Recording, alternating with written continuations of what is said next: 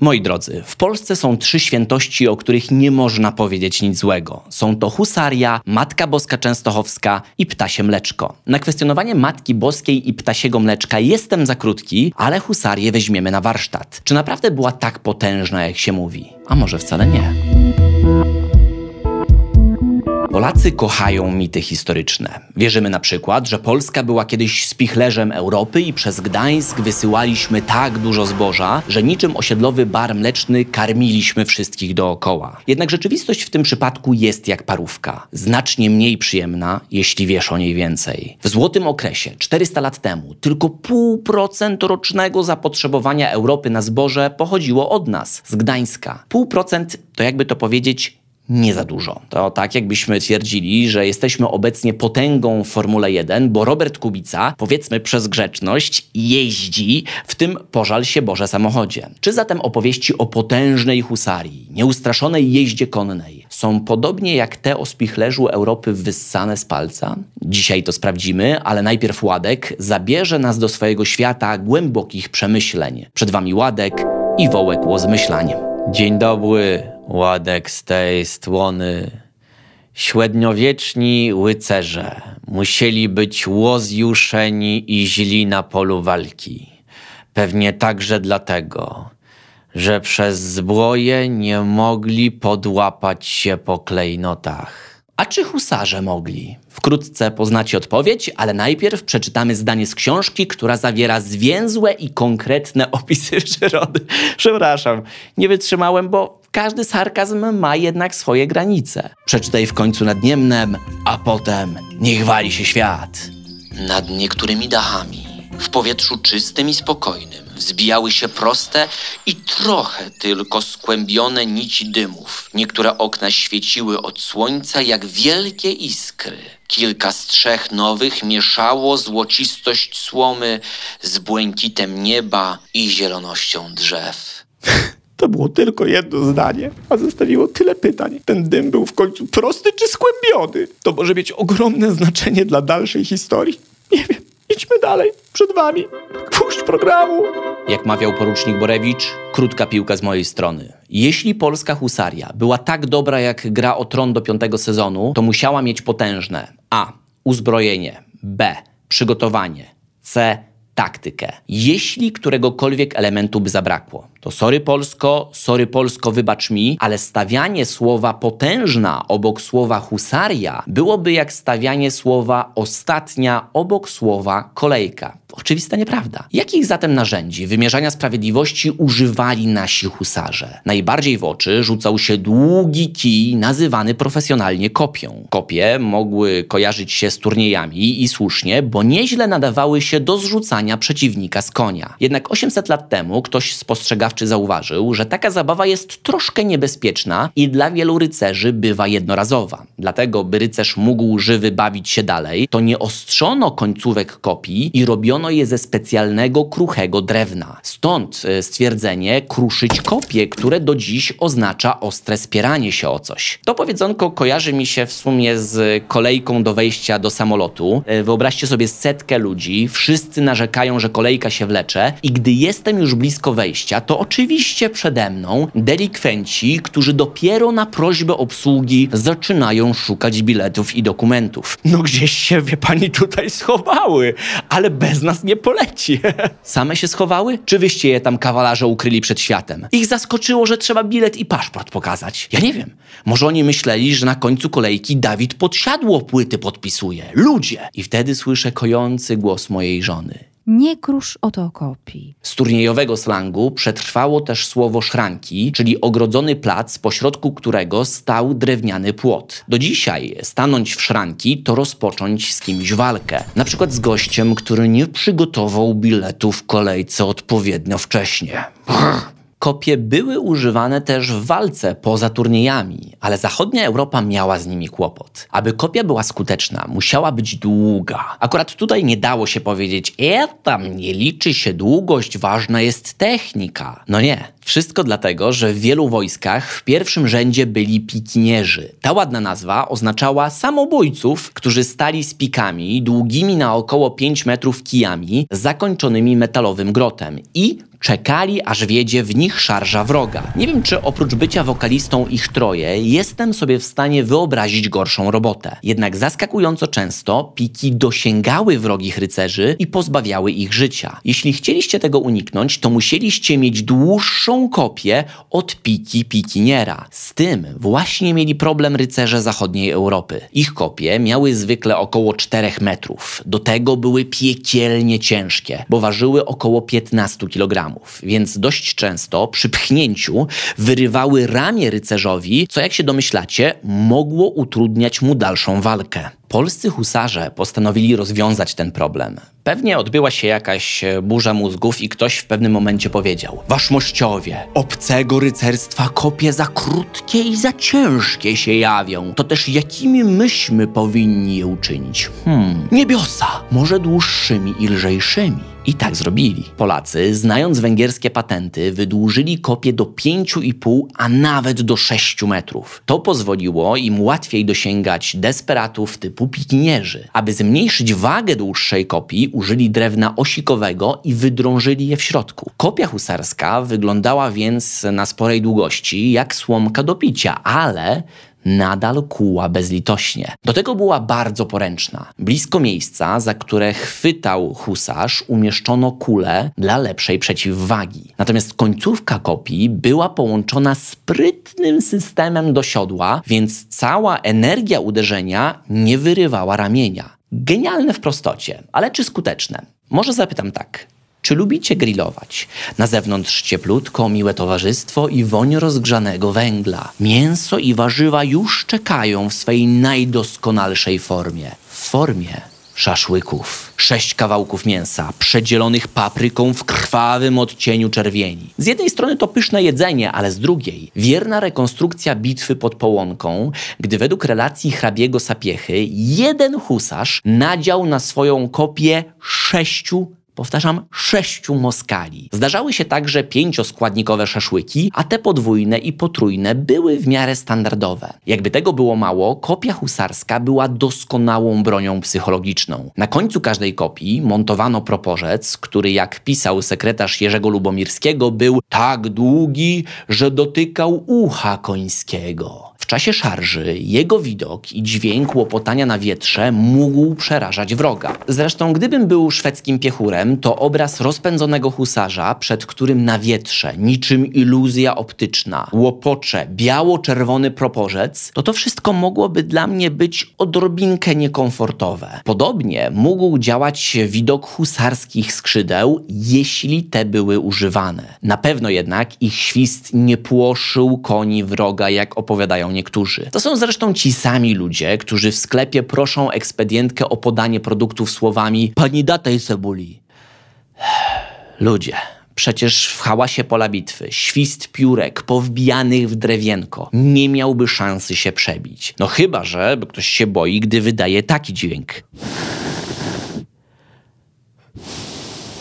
Przepraszam, jeśli ktoś umarł ze strachu. Zresztą kiedyś robiłem pomiar sonometrem, który sprawdzał, jak głośny jest husarz w pędzie, oczywiście, e, ze skrzydłem i bez skrzydła. W obu przypadkach poziom głośności był identico. Także wynik eksperymentu niezwykle zaskakujący, powiedziałbym. Po tym, gdy husarz e, już kopię zamienił na szaszłyk, mógł sięgnąć po inną broń do kłucia. Jaką? Jestem niespotykanie spokojnym człowiekiem. Ale ile razy mogę przypominać, kto w tym programie zadaje pytania? Teraz będzie nie jakieś pitoletto, tylko na spokojnie, zagadka wykratka. Proszę Państwa, jak nazywała się długa, nawet na metr osiemdziesiąt broń biała, którym husaria dziubała wroga? A. Rapier. B. Koncerz. C. Wykałaczka. No jak? Odpowiedź, jak zwykle na końcu odcinka, nie zdradzając jeszcze nazwy tej broni, o którą pyta wujek, wierzcie mi, że była przepotężna. Potrafiła przebić się przez kolczugę i przez metalowe oczka ugodzić precyzyjnie. Zupełnie jak łuska popcornu, która idealnie trafia między zęby, nie wiem do dzisiaj jak. A propos uderzeń między zęby, nie możemy pominąć tematu husarskiej szabli. Znawca broni, Wojciech Zabłocki, uznał ją za najbardziej uniwersalne oręże w dziejach świata, które które pozwalało na cięcia charakterystyczne dla zachodniej Europy, dla wschodniej, nawet dla technik japońskich. I to jest tak, jakby Chuck Norris został samurajem.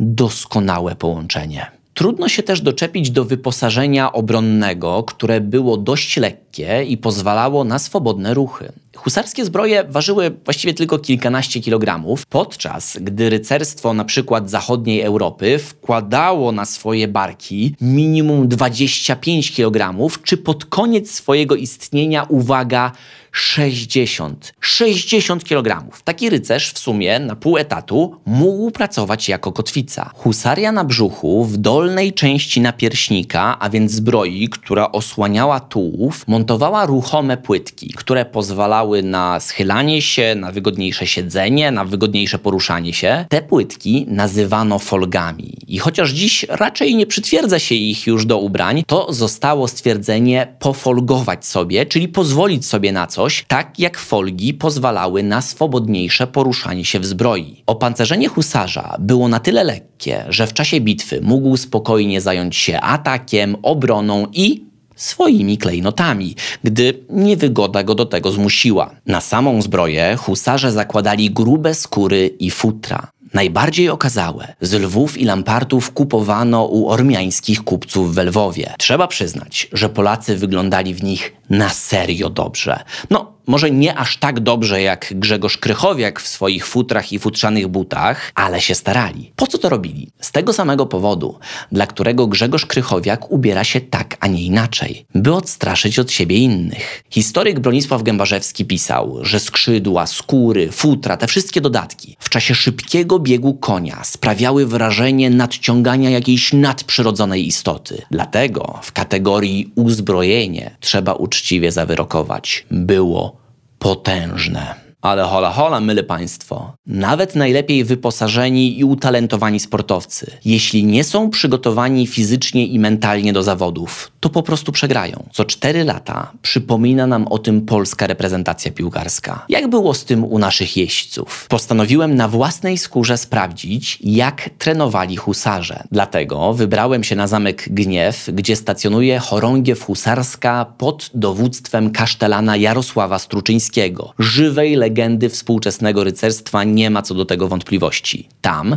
jako młody szlachcic, miałem przejść pełny trening husarski. Zaczęło się niewinnie od nauki posługiwania się szablą. Młodzi szlachcice nie mieli innego wyjścia. Należąc do najwyższego stanu, musieli, chcieli czy nie chcieli, e, władać bronią białą, ale w sumie chętnie się tego uczyli. Z drugiej strony, nie mieli internetu, więc jakoś trzeba było zabić czas. W dawnej Polsce szermierka była na naprawdę wysokim poziomie i wierzcie mi na słowo, faktycznie tak było. A jak mi poszło? Mm, no nie pociąłem się aż tak bardzo, więc to na pewno na plus, ale gdyby Rosjanie nas napadli, to raczej mi szabli nie dawajcie. Gdy w pełnym rynsztunku bojowym miałem za zadanie z biegnącego konia e, przeciąć szablą główkę kapusty, to nie byłem w stanie nawet w nią trafić. Nie pomogło, nawet gdy wyobrażałem sobie, że kapusta to jest głowa Stalina. Jak sobie dobrze przypominam ten dzień, to najbardziej bałem się, że w czasie cięcia mogę trafić szablą także w rumaka, na którym w sumie jadę. Po kilku próbach w końcu się udało, w sensie udało się trafić w kapustę, bo w konia trafiłem za pierwszym razem. Samo przygotowanie wierzchowca wymagało od husarzy sporo pracy. Trzeba było przyzwyczaić go do jazdy w szyku, do odgłosu wystrzałów, bo inaczej szybko by się spłoszył na polu walki. Tatarskie konie miały z tym wieczny problem problem. Dlatego husarze sprytnie strzelali,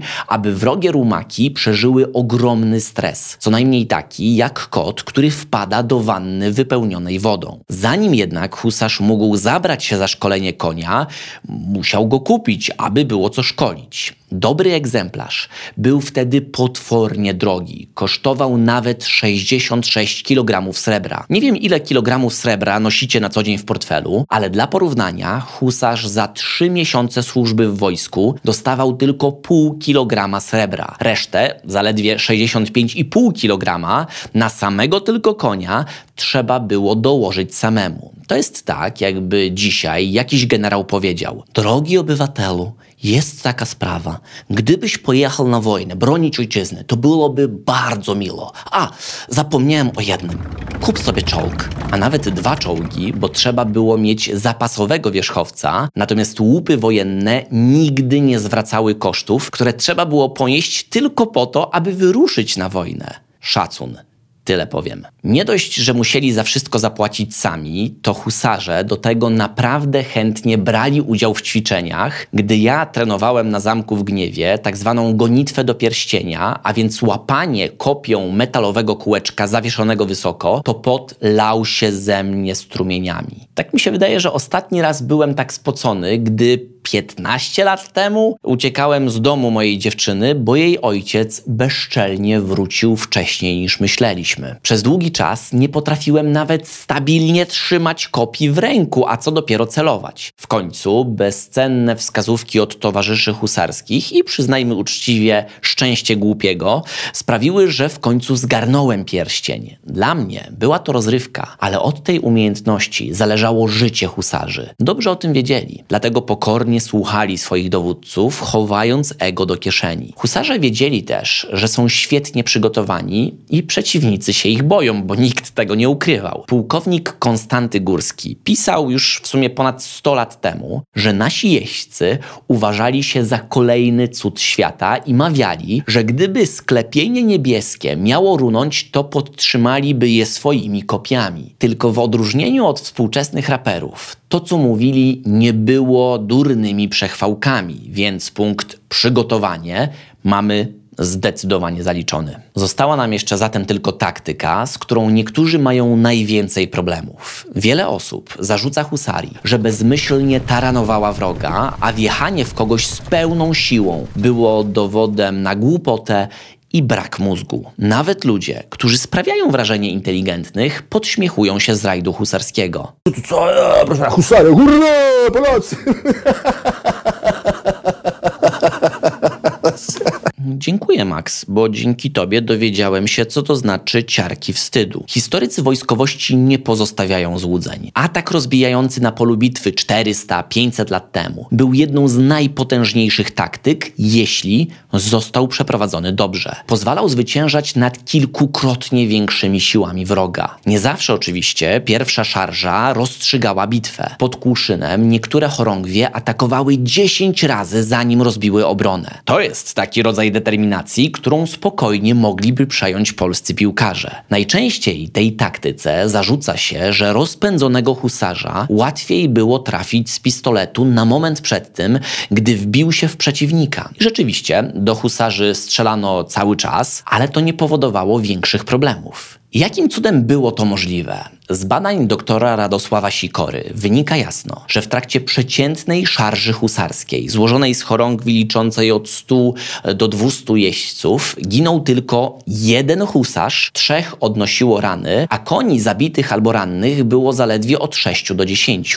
Nie chodziło tylko o słabsze niż dzisiaj pistolety, bo prawdziwym problemem była psychika strzelców. Hmm, niby zdrowy facet, trzymający muszkiet, powinien zrobić wszystko, co może, aby zestrzelić jeźdźca, prawda? No niby tak. Ale wiele niezależnych badań pokazuje, że strzelcy w takiej sytuacji podświadomie pudłują lub do wystrzału w ogóle nie dochodzi. Stała za tym mieszanka ogromnego strachu, stresu, czy też wrodzonej niechęci do zabicia drugiego człowieka. Do tego pamiętajmy, że husarze byli całkiem przyzwoicie osłonięci, więc podobnie jak dla Tomka Majewskiego, kule nie były dla nich problemem. Dlatego zaraz po pierwszej, najczęściej nieskutecznej salwie strzelców, na około 50 metrów przed wrogiem, husarze przyspieszali i na komendę złóżcie kopie zaczynali szaszłykowanie. Taktyka była zawsze dopasowana do sytuacji i do wroga, ale jeśli ktoś twierdzi, że była prymitywna i słaba, to wie o wojskowości tyle,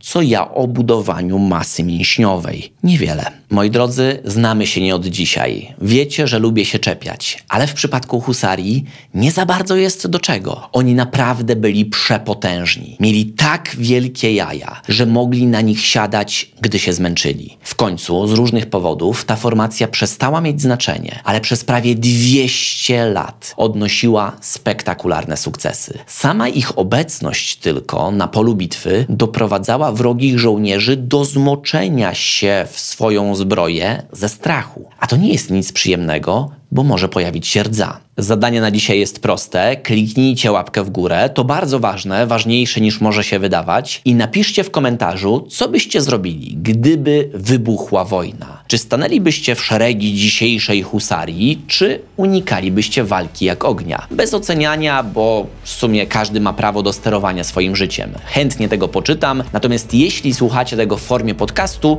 to po prostu o tym pomyślcie. Tymczasem dziękuję Wam za dzisiaj. Do usłyszenia następnym razem.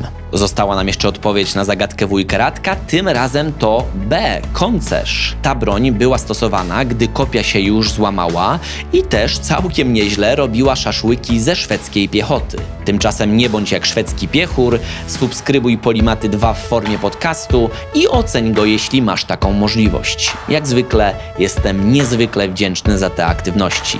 Do usłyszenia.